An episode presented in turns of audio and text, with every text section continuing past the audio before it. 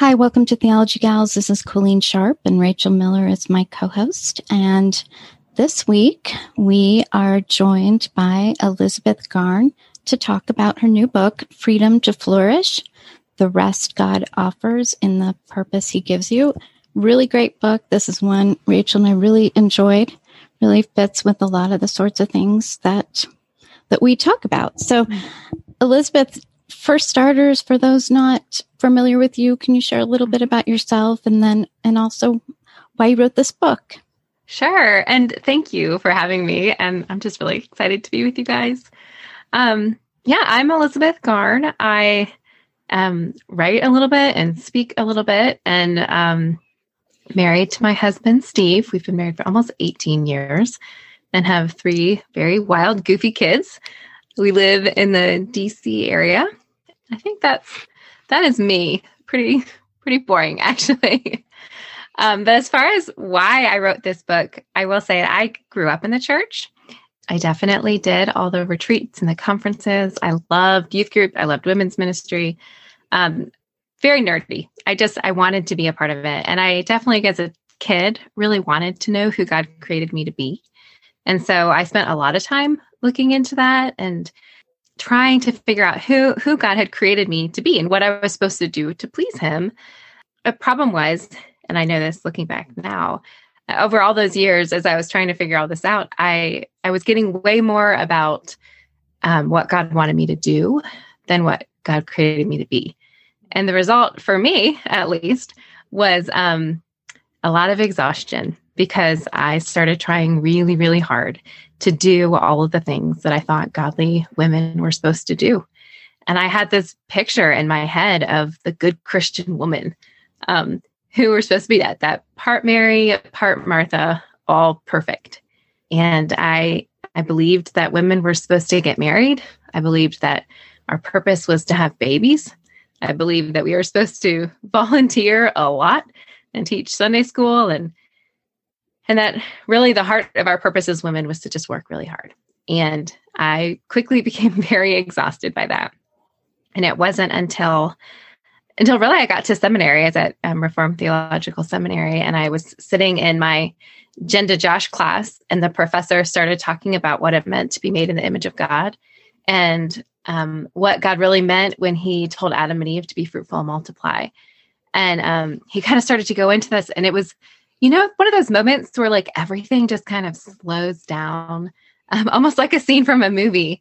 And I just remember sitting there going, Oh my goodness, Lord, your plan is so much better than I realized. I had been just wearing myself out trying to do all of these good things for God. And here he was saying, No, that's that's not why I created you. That's not the heart of your purpose yeah, and it was just one of those moments that was pretty life changing for me and realized I grew up in the church and I didn't know this. I didn't know what it meant to be made in the image of God. I didn't know what it meant to be fruitful and multiply. And I had all these misunderstandings about so many foundational issues. And so I just started really digging into it and kind of prayed that one day the Lord might let me share some of that with other women who I knew were struggling with similar things. Um, and lo and behold, he has allowed me to join him in that with this book. So I'm I'm really excited about it. You know, it's like Colleen said, I really enjoyed the book. Um, it was refreshing. Um, as we've talked before on here, you in in other podcasts, we're working through a lot of the baggage mm-hmm. around our purpose as women and um, who we are in Christ and what various passages mean. And it was just really very refreshing as a read. Um, I'm so glad. So, could you explain a little bit? You know, the title "Freedom to Flourish." What does it mean, and why did you pick it? that is such a great question, and I'm laughing because um, I'm horrible at writing titles. I love writing, but the titles are the worst part for me. And um, literally, my editors and I went back and forth for almost two years trying to settle on a title for this book. Um, and yeah, I love the one we we came up with, but I I can take very little credit for that.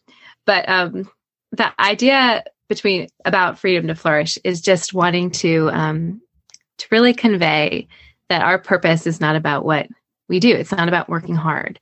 Um, a lot of women obviously myself included, have this picture in our heads of of God having a checklist of the things that we have to do um, or not do.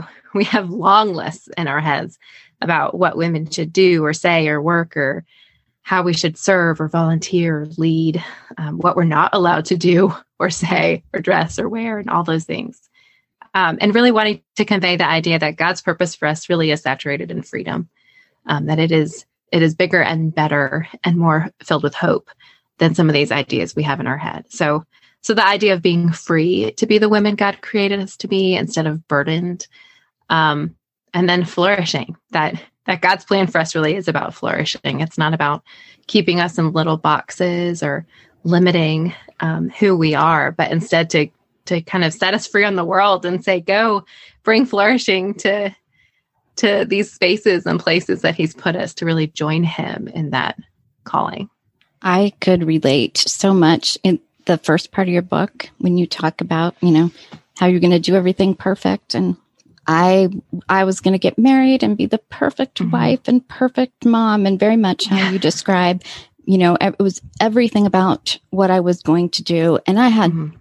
my I was very burdened because obviously it's hard to be perfect. Uh-huh. Um and and I realized that I was really kind of had the burden of I needed to make sure that my marriage was perfect, that it was all on me, mm-hmm. um, that that my kids grew up to be, you know, perfect little angels and and all of those things. But yeah. along the way, um, there was a popular book for Christian wives, and so at some point somebody gave it to me and I read it and it had kind of it had several lists of what you should do and I went to my husband. I said, do you want me to do these things? He's like, no, do not do those things. Um, Good for Good him. Man. Good man. And my hu- my husband, man, I'm I'm just so grateful for for his wisdom. And then an older woman in our church that I I love her, and she came to me and she said, "You're going to wear yourself out. You mm. can't do everything." you know, because yeah. I was very involved, you know, for children and homeschooling and everything at church and and I think those messages along the way helped me, but what really you had that story of how you, you know, kind of your eyes were opened. For me, when I started having severe health problems, it's amazing how the Lord uses our suffering. Like I, I would like it all to be over now, mm. but I also am thankful because of the the things that I learned because I couldn't do everything even close to perfect. I couldn't do much. And so uh, there's a quote. Then this is one of the quotes that, you know, really describes kind of where I was at too. I had come to believe that the Christian life was about what I did. When we don't have a solid understanding of who God created us to be and how He planned for us to live out our purpose together, we will flounder and create plans for ourselves instead. Um, so what what do you mean that we are important because of what and who we are and not what we do? Mm, it really is kind of the heart of the issue in so many ways. It's it's a question about purpose and worth and value and and yeah, I was that that nerdy Christian girl. I was the one with my journals and my notebooks, going to all these retreats and Bible studies and just taking notes. Um, I was definitely the um, the kid who sat down, the young woman who sat down with the Proverbs 31 woman and made a list of all the things that she did and all the the things that I must supposed to do as well. And um, I think I know the book you're referring to because I think I was given that book when I went through premarital counseling and um, unfortunately, my leader was way more along the lines of, no, these are the things that, that godly women need to do. Um, but but it really isn't about what we do. It our purpose and our worth and our value really can't come from our actions. But we do. We often believe that we're we're supposed to be helpers. We're supposed to work hard and do all of those things. So your question was, what does it mean that it's not what we do? It's about who we are. And and then really the answer comes to to a question of purpose that god created us with a really big purpose. And we do easily create purposes for ourselves. When we don't understand who god created us to be and how he created us to live that out we do scrounge through the bible and we do create lists on our own and we do look at the proverbs 31 woman and and see what she did or we give each other books of lists that godly women are supposed to do. Um, but the reality is we really need to ask God what he created us to do and what our purpose actually is. And for that, you know, I always turn back to Genesis 126 where God declares that we will be made in his image. Um, I had a pastor say once that whenever you want to know God's heart on a matter, always start at the beginning. Go back to the first time it's mentioned in scripture. And um, I think there's a lot of wisdom in that. And there definitely is with this because it was in those first moments that God created humanity and, and Adam and Eve that he declared our purpose. he didn't leave it up to to our questions and he didn't leave it up to us to have to scrounge through the Bible and figure it out. He just said it right away. You're going to be my images on the earth. And being made in the image of God gives us an incredible amount of worth and dignity and value. And and we don't have to strive. We don't have to do more to um to get that. Instead, that he's he's declared it for us right away um, our our importance and our worth comes from the fact that we were made in His image, not um, from checking all those boxes or doing all the right things or looking the part, as we so often kind of believe. In the the book, a couple of quotes that I really liked as you were getting into the the meat of the why you wrote it and what it was about. And you talked about how, especially for women, without even realizing it, we've created a works-based pseudo salvation that's leaving us hurting, discouraged discouraged and exhausted.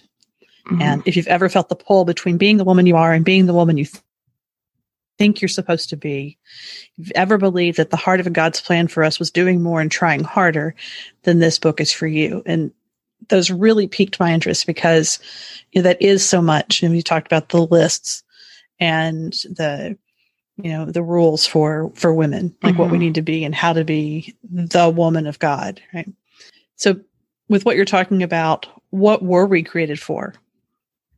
Yeah, I mean, we were created to be God's images on the earth. When he said, "Let us create man in our image," he he wasn't just telling us the next thing on his list of what he was going to create. Um, he was telling us, you know, God was declaring both what he was about to do and why he was going to do it. He was going to place his image on the earth um, we are going to be his images his, his image bearers that that is the height of our purpose is to be reflections of him and um, to, to live that out in the world. Um, and it really is a high calling. It's higher than any of the other callings that we give ourselves. When we um, when we start to believe that that the height of being a godly woman is being a good wife or that the, the highest calling of womanhood is motherhood, we're actually limiting what God has created us for. Um, instead, He's given us this great, big, huge, amazing, beautiful plan to be His images. And that looks like a lot of different things. And we'll probably get into that as we continue. But but yeah, the short answer of what we were created for was we were created to be God's image. I wanted to say we had somebody post in the group, and this is kind of to our audience on who this book is for. It's it's for all of you. But we had a, a girl post in our Facebook group recently that um, she's single and she feels like whenever womanhood is talked about, it's talked about in terms of being a wife and a mother. Mm-hmm. And that, you know, she is having a hard time knowing what to focus on because mm-hmm. whenever womanhood is biblical womanhood is talked about, it's about being a wife and mom. I have a quote here from the book. That's how we end up in situations in which we're studying like Ruth or Hannah. And rather than seeing them as women whom God used in his story of redemption, we start to see them as nothing more than elevated checklists of what we must do to become real women of God. What does it mean for us to be made in God's image? And how does that affect our purpose in life?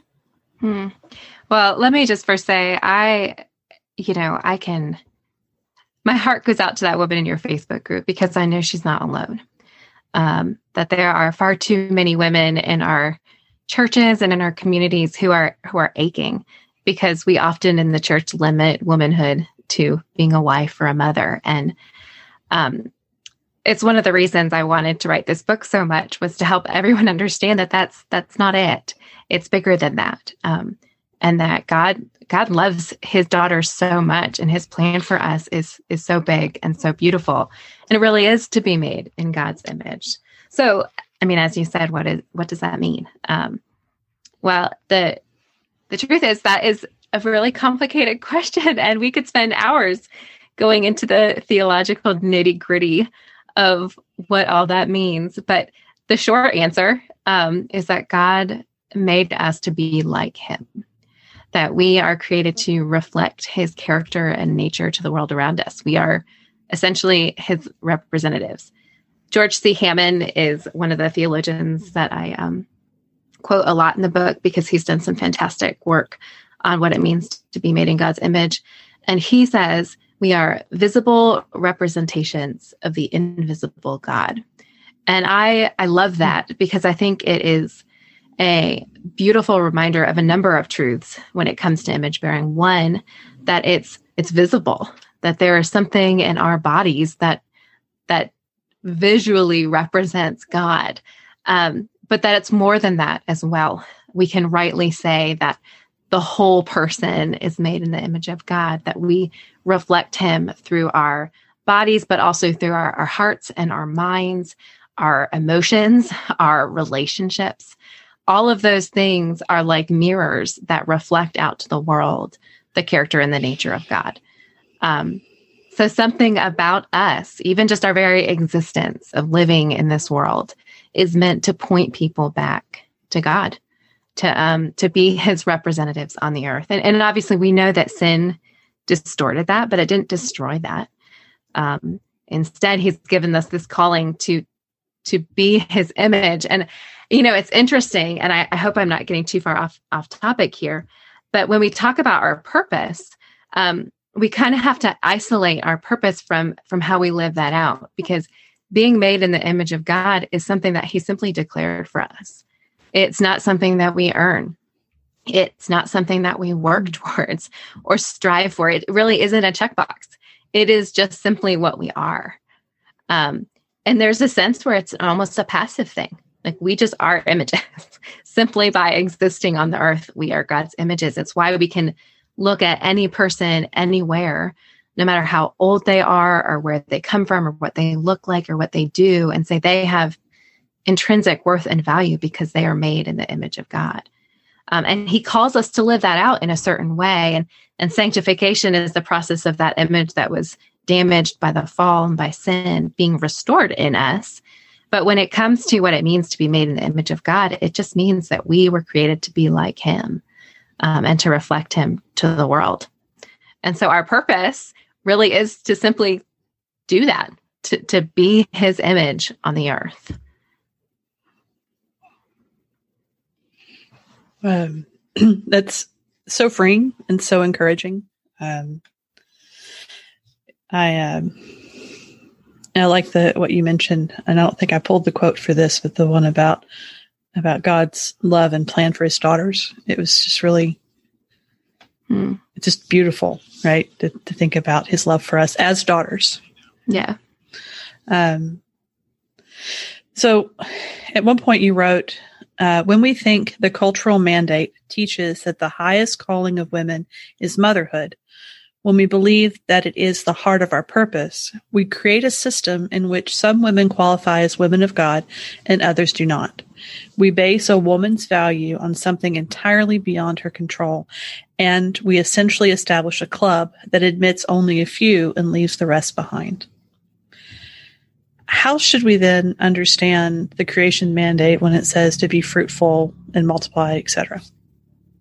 Oh, I love this question so much because um, as we just talked about the women in your Facebook group, this is one of those moments where I just get really excited to be able to kind of show women the bigness of God's plan. And um, yeah, I get almost giddy, like, oh, it's so much bigger than that. Like, I know that's what you've heard. I know that so many women have experienced that that that longing and also that that sense of not fitting in or not being welcomed because of of their life stage or their circumstances. And I just want to bring the hope to them that God's plan is so much bigger.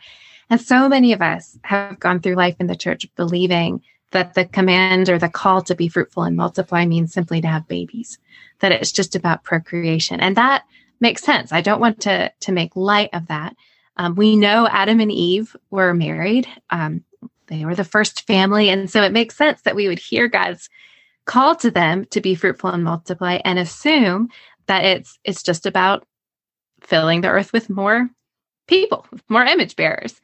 Um, but when we do that, we actually really limit the context of the call of the command. We we limit it to this sort of isolated story. And sometimes I think we even forget that when God was talking to Adam and Eve, if we look at the way Genesis 1 through 3 is laid out, we we think it's just this little isolated kind of aside to the story.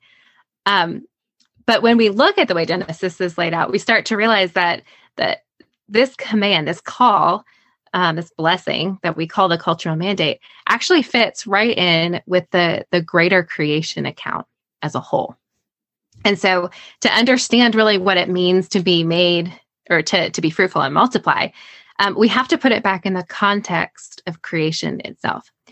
And when we do that, when we look at the bigger picture, we see a couple key things that help us to understand this better. The, the first thing we see is um, that the creation account is set up kind of like a, I, I call it a Google Maps, where it starts really zoomed out with Genesis 1 1, and then it takes a step forward with Genesis 1 2, and then it takes another step forward with the whole rest of the creation account. And then Genesis 2 starts this super zoomed in view.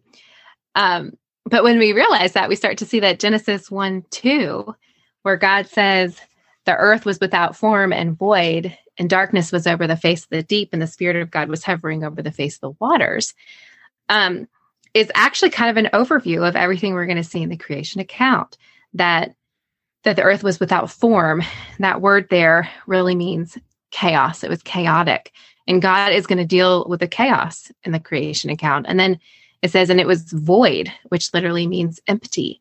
And God is going to deal with the emptiness of creation as he as he fills it. Um, and he's going to do it all personally because his spirit was hovering over the face of the waters. And so when you read genesis 1 you start to see all these things unfold. God is filling. He is bringing order and it is beautiful and personal and loving. And it's at the height of all of this happening that he declares he's going to make images, creatures who will be like him. And then he turns to his images and he says, okay, now it's your turn. And so this call to be fruitful and multiply can't be seen just in the marriage context, not just in a context of Adam and Eve as a married couple, but it has to be seen in the context of God's work in creation because God deals with the emptiness by filling and he deals with the chaos by bringing order. And then he turns to his image bearers and says, okay, now you need to go and do what I just did fill the emptiness.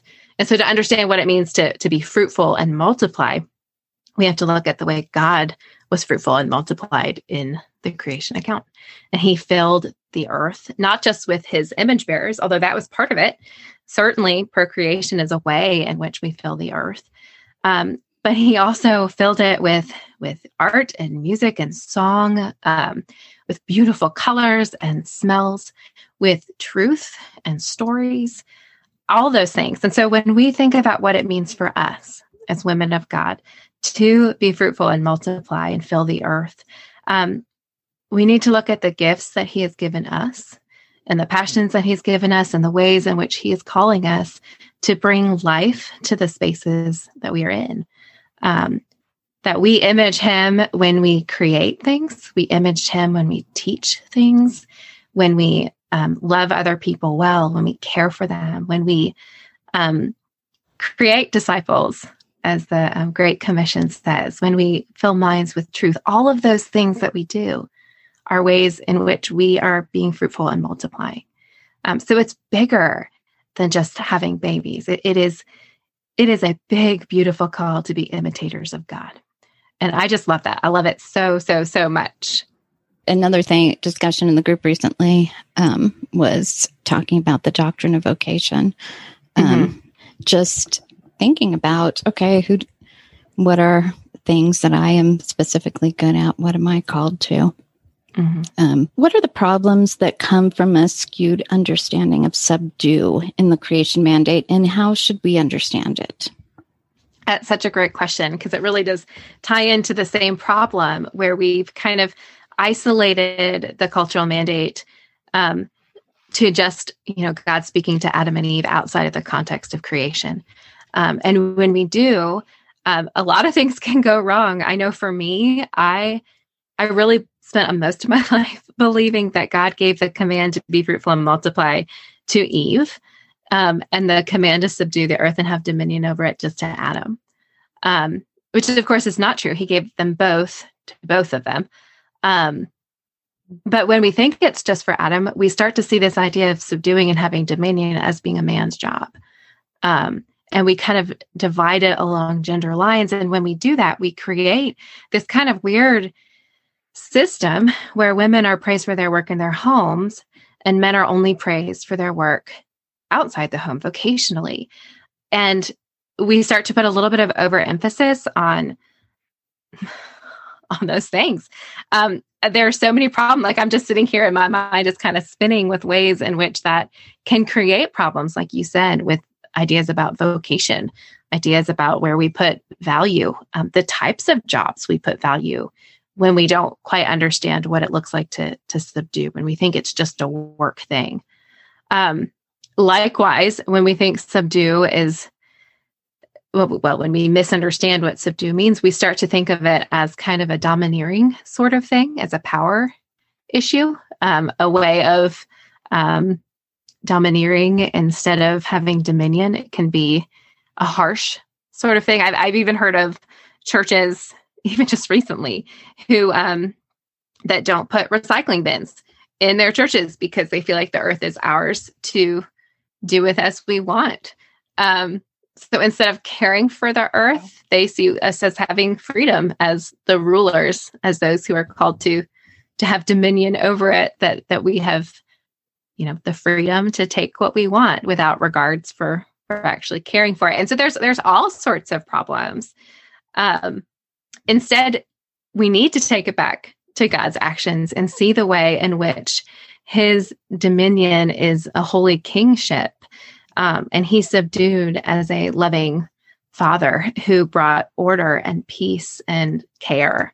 That when God subdued the chaos, um, so to speak, that he was uh, bringing safety to his creation, that he was creating places of peace for his creatures and not just humans, all of the creatures to live um, and to to flourish, to have the things that they needed to exist together. And and it really is a beautiful call to care for others, to see people well, to love them the way that God does. Um, instead of this kind of almost abusive sort of domineering that can easily be misconstrued, excuse me misconstrued instead. And the question may sound a little like a side note but as you're talking in the book you, you talk about shame right? And mm-hmm. i appreciate how you know you, you've you take several places where you take these things that we think we understand and you're like well let's look at it biblically. What does it really mean here and here and one of those was you talk about shame and, and mm-hmm. of course in the context of the fall and our lives but how should we understand shame in this context? Yeah, that is a great question. And, you know, I've got to say, um, when I wrote the book, I don't think I realized that there is controversy surrounding the way we view shame, but certainly there is. Um, as we in the church are often good at arguing about a lot of things. Um, so I recognize that not everybody out there would agree with me. Um, but I I understand shame to be the emotional reaction we have to either what was done to us or what we have done. Um, that instead of pushing us towards restoration or restitution, drives us away instead. So the idea there being um, similar to what other people have said that that guilt um, is when we know we've done something wrong and we seek to make it right. Um, shame is the other way around. We know we've done something wrong, or in many cases something wrong was done to us and instead of trying to make it right we start to believe that we aren't worthy instead.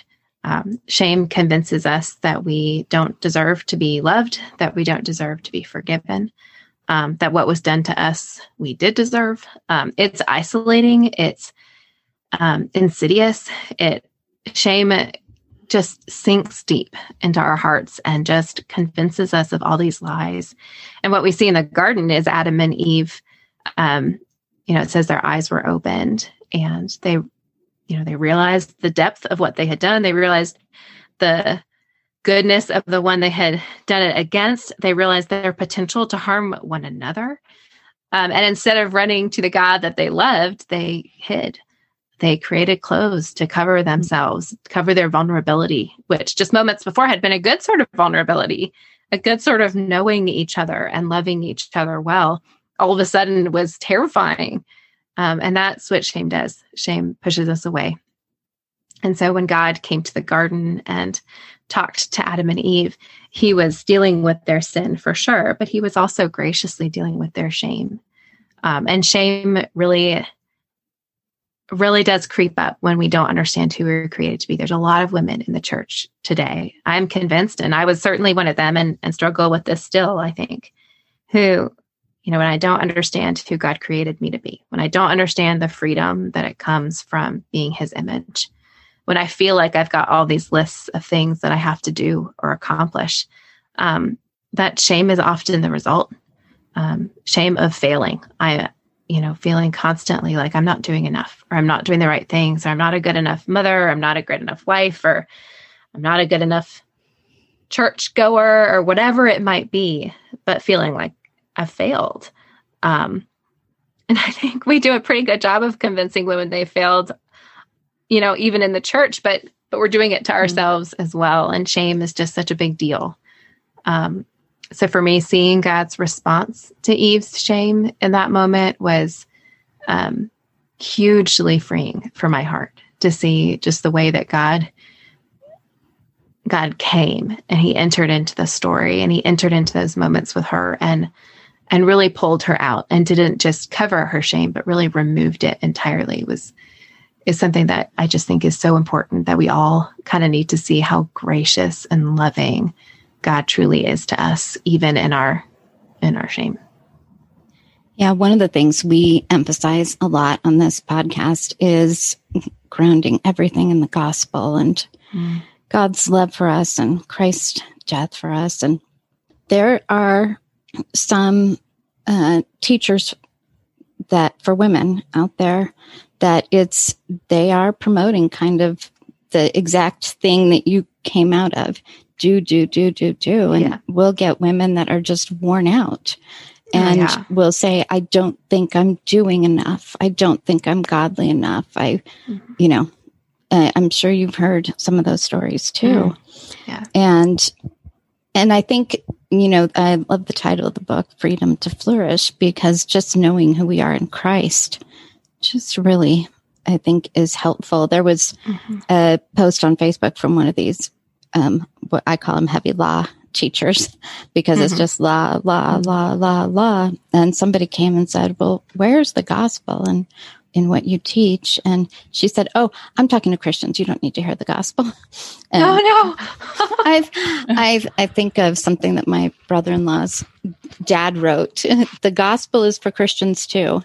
Uh-huh. Um, because we need to be reminded of that daily. And yeah. I still struggle with the do, do, do, do, do. And, and then I fall flat on my face and I have to look back to Christ. Mm-hmm. That's con- constantly, I think, is what my life is. So you talk about living as his image. What does that mean and how do we do that? Mm-hmm. Um, goodness. Yeah. I, I have so many experiences with that same sort of heavy law.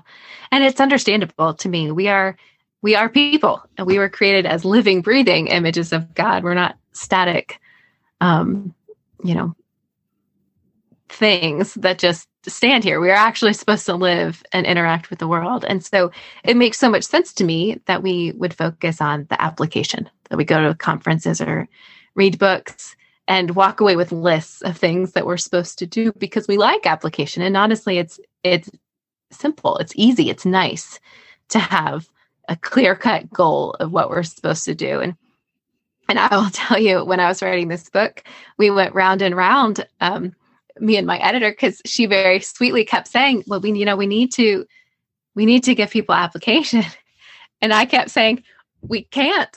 Like, I can't do that. I can't tell people how to live this because I'm trying to tell them instead that there isn't a to-do list, that there's there's not a recipe for success here. I can't give you 10 things you have to do to be a good image bearer of God. Um, because that's the point. Like, I'm not going to give you a list.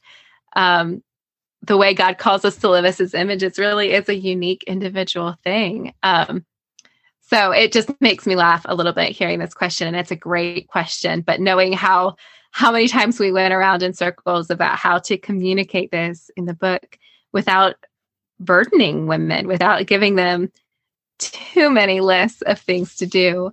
Um, because the reality is we are image bearers. And I, I really like to use the analogy of a mirror that mirrors reflect that that we are his images. We are created to reflect out his character and his nature to the world to fill it with his glory. Um, but mirrors don't have to work. At being mirrors. They just are. Um, they just do what they do. But mirrors always reflect out what they're closest to. So when we think about being made in the image of God, um, the reality is that we are we are imitators, we are images, and we will always reflect out that which we are closest to. Um, and because the fall, what we're closest to is not always God. Um, we can draw close to many, many things and reflect all of those things out instead. But God is graciously calling us to just simply be near Him. And I don't mean that in a you know, have a quiet time every morning, check off that box sort of burdening um, mentality that some of us maybe are used to. Um, I mean it simply in the idea that we are called to abide in Him and be with Him, to pray, to love Him, to know Him, and be in relationship with Him. And the more we do that, um, whatever that looks like, the more we will start to image Him well. We will think like him and act like him and love like him and and see people like him not because we're working at it not because we've checked off the right boxes but simply because we are image bearers and that's what images do. That is a natural result of being in relationship with him is that we will look like him more.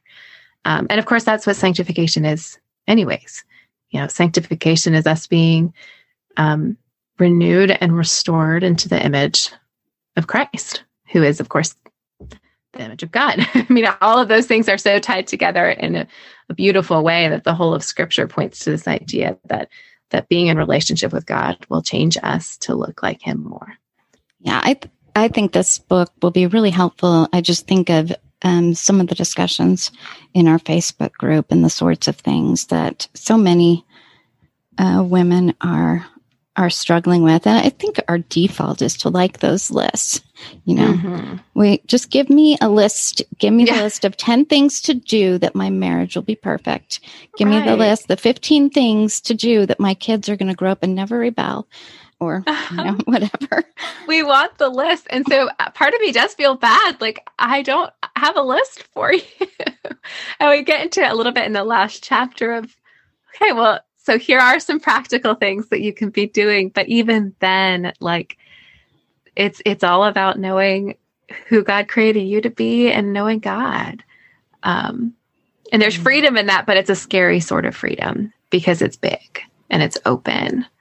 Um, it's not as concrete as perhaps we want it to be. Uh, I think that's exactly right. We sometimes do question and answer episodes. And one of the things we've probably said more often than not is navigating some of these things mm-hmm. with wisdom because there are so many things that are not black and white. But in the church, we've made some things black and white um, mm-hmm. that, that, aren't. aren't. Yes. yeah. Oh, yeah. So you write that Eve wasn't plan B. Um, what do you mean by that, and why does it matter? Oh goodness, I I hope I'm not the only one. Um, well, I should say I, I hope I am the only one because definitely this is a huge misunderstanding. But I can remember very distinctly as a young woman feeling like being a woman meant being less than.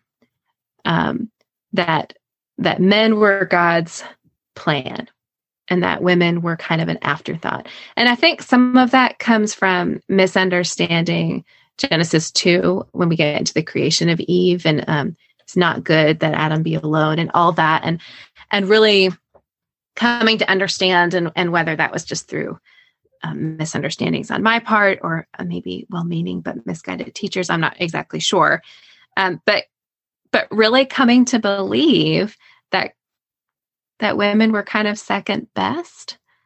I, I, hope that makes sense i'm not sure mm-hmm. i can explain it better but just that that men were more important um, men were the ones who were supposed to do the real work and women were supposed to help on the sidelines so that they could and um, and that Eve was kind of a, a plan B, that Adam was very lonely.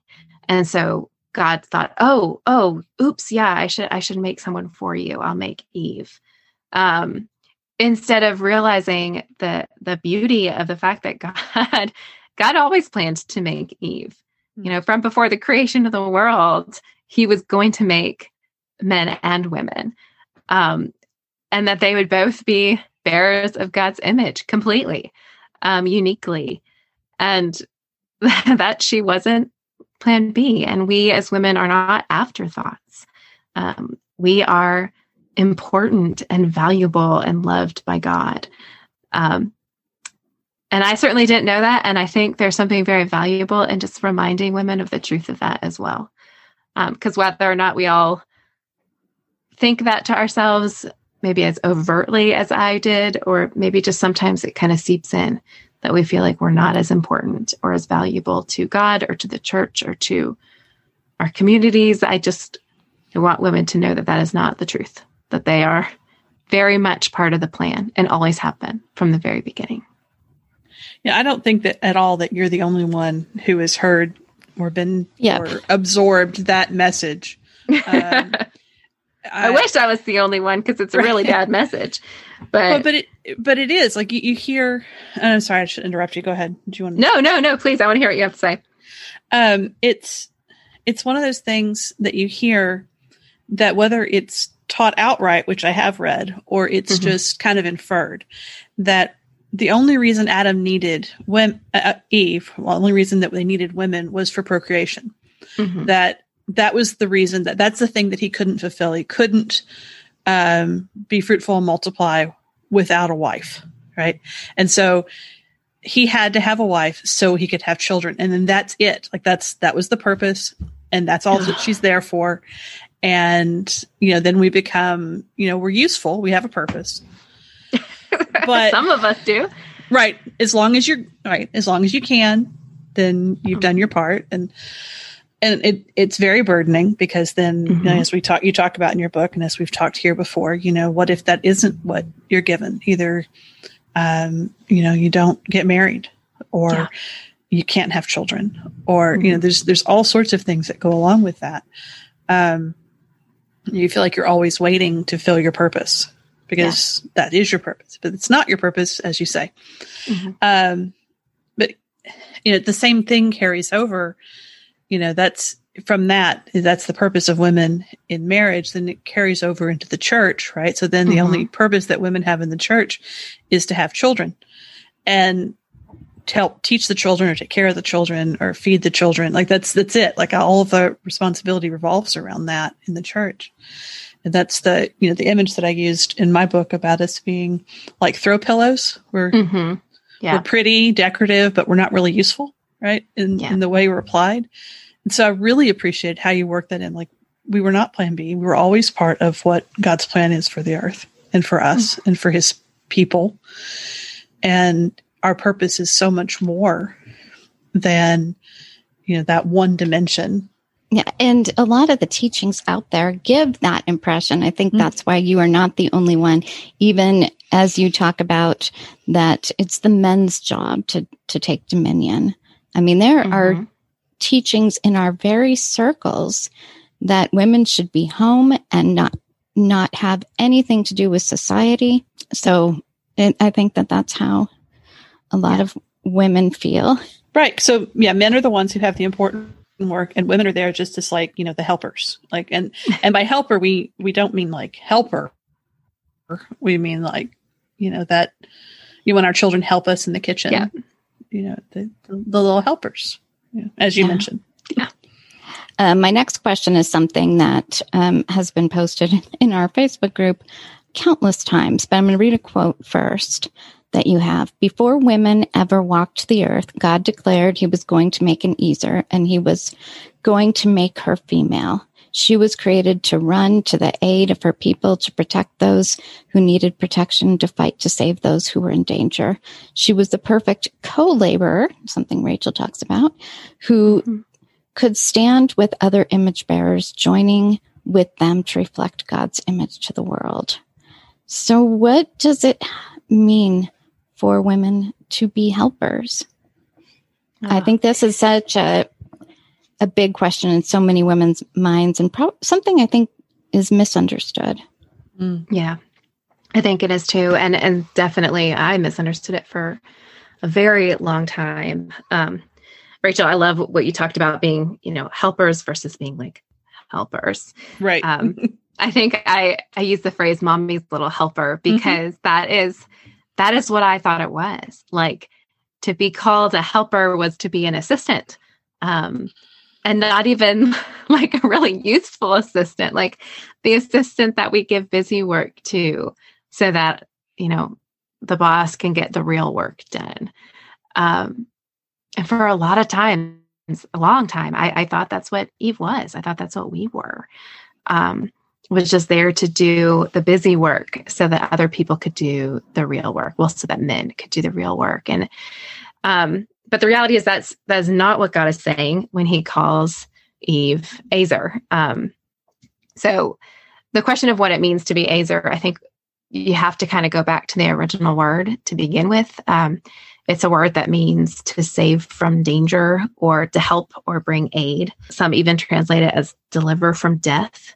It is used many times in the Bible and almost always carries with it the idea of protecting or giving encouragement.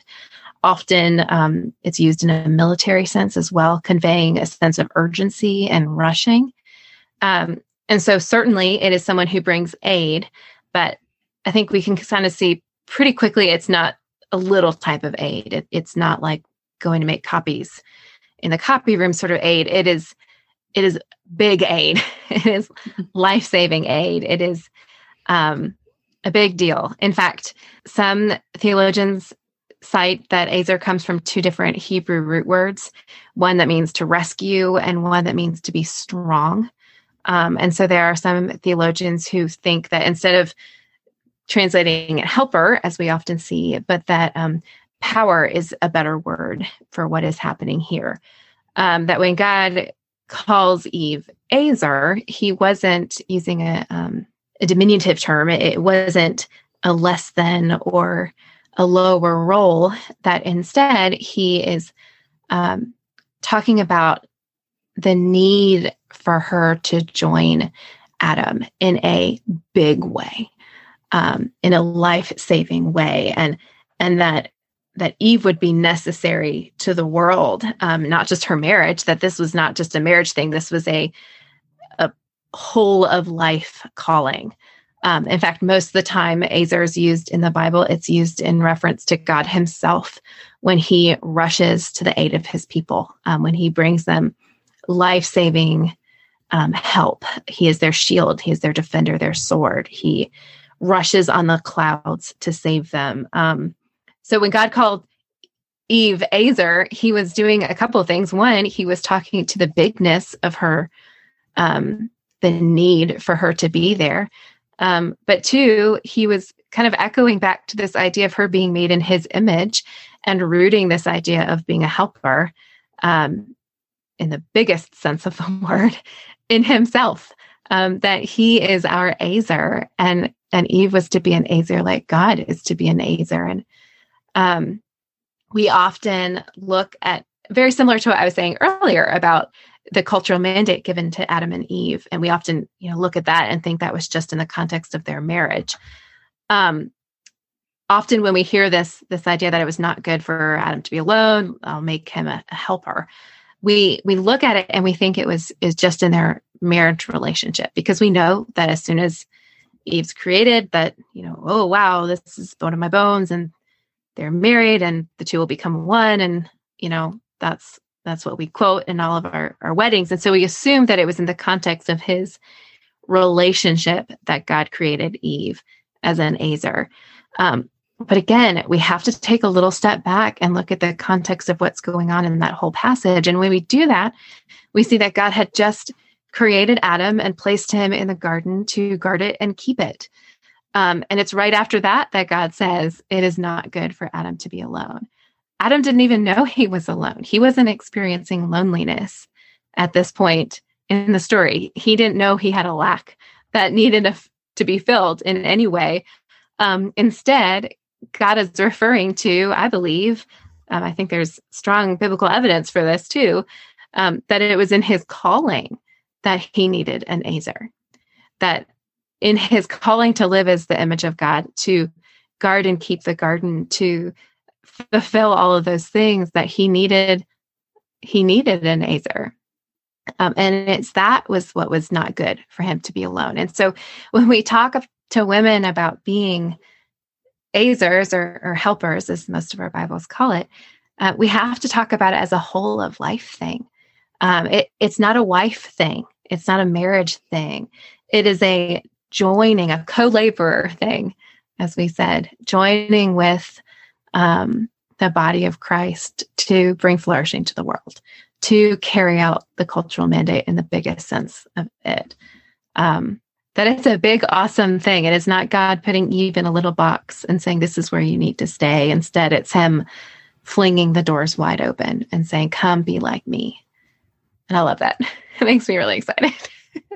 And a lot of messages out there are the little box, you're a woman. Here's your mm-hmm. little box. This is where you must stay. In fact, sometimes we get questions like, What can a woman do? Because a lot of it is painted as that box. Here, here's everything you can't do, and you need to stay mm-hmm. in your lane. This is going to be such a helpful book for so many of our listeners. So I'll link it in the episode notes. Um, so definitely go uh, purchase that, put it on your birthday list, or um, however you do that. We act, I did want to tell you we had a couple people message me and asked if we were going to have you on. So I know Aww. that there are women that are excited about the book. So oh, that's that's very encouraging. Thank well, you. thank you so much, so much for joining us. Thank you for having me. This has been so much fun to just talk with you guys. And we'll see everyone next week.